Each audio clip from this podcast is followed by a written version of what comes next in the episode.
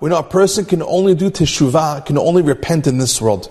Once a person leaves this world after 120 years, there's no more time to repent, which is why this world over here is so beautiful and so awesome, because every moment while you're in this world, you can still fix what you did. But once the lights go out, once the candle is gone, and Olam Haba, there's no more fixing.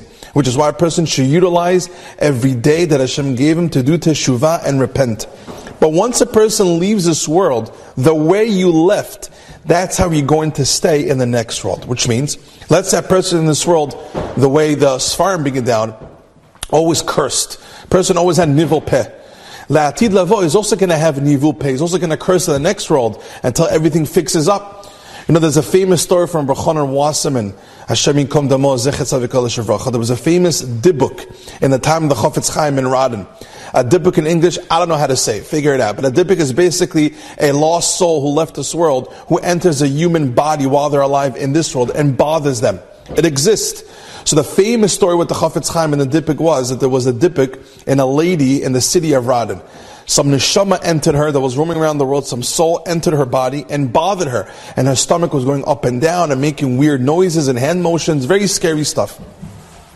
So all the rabbis in the town got into one room, and one of them was Bechona Wasserman. The Chafetz Chaim wasn't there yet. And they asked the dybbuk, they asked this neshama coming from this lady's uh, body, they asked they had a conversation with this soul that was roaming around. And they asked, who are you? Where were you before this, before you passed away? Why did you enter this lady's body? Why are you bonding? They literally had a conversation with the soul. You can have conversations with the neshamot, by the way, to this day. The neshama, the soul answered Bechona Wasserman, that I was a lady and I did X, Y, and Z as a sin before I passed away, and my punishment is not even going to Gehenom. I can't even go to Gehenom. I don't even have the zechut to merit to go to Gehenna. My punishment is to roam around the world doing nothing, which is the worst yisurim, the worst pain possible, not to know what's next, not to know where you are. Going to Gehenom as a zechut could, could erase your averot to become a different type of soul. But my sin was so bad that even going to Gehenom right now, I don't even have the merit to go to, and I'm just roaming around and it's extremely painful. And the reason why I came down to this body is because this lady, I was, I was able to enter her body because she had a cup of water without saying Shehakol Niyabidvaro. So because she didn't say Shehakol Niyabidvaro, the proper bracha, before she had the cup of water, I had a chance to get into her. Obviously this is deep stuff, and obviously there's many reasons that we don't understand, but this, this is how the famous story goes. Suddenly, the soul that Rabbi Chana Wasim started having a conversation with started cursing like nivul peh. They didn't specify what type of curses in the story, but they said there was nivul peh.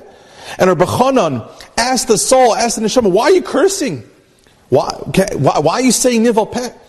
And the neshama answered Rabbi Chanan something very, very scary and spooky. He says, what do you mean? I always cursed my whole life. Tells, yeah, but right now you went to the next world. Why are you still cursing? You know it's disgusting. You know it's evil. You know it's bad. Now you saw the light. Why are you still cursing even after you passed away? The soul answered Chanan, you don't understand. Once you leave this world, you stay the way you are even afterwards. You don't change. You don't change unless you go to Gehenom and it erases everything from a person. But you are who you are when you pass away. So I'm still cursing because I cursed even while I was alive and, that, and I did not do teshuvah. I didn't repent before I passed away.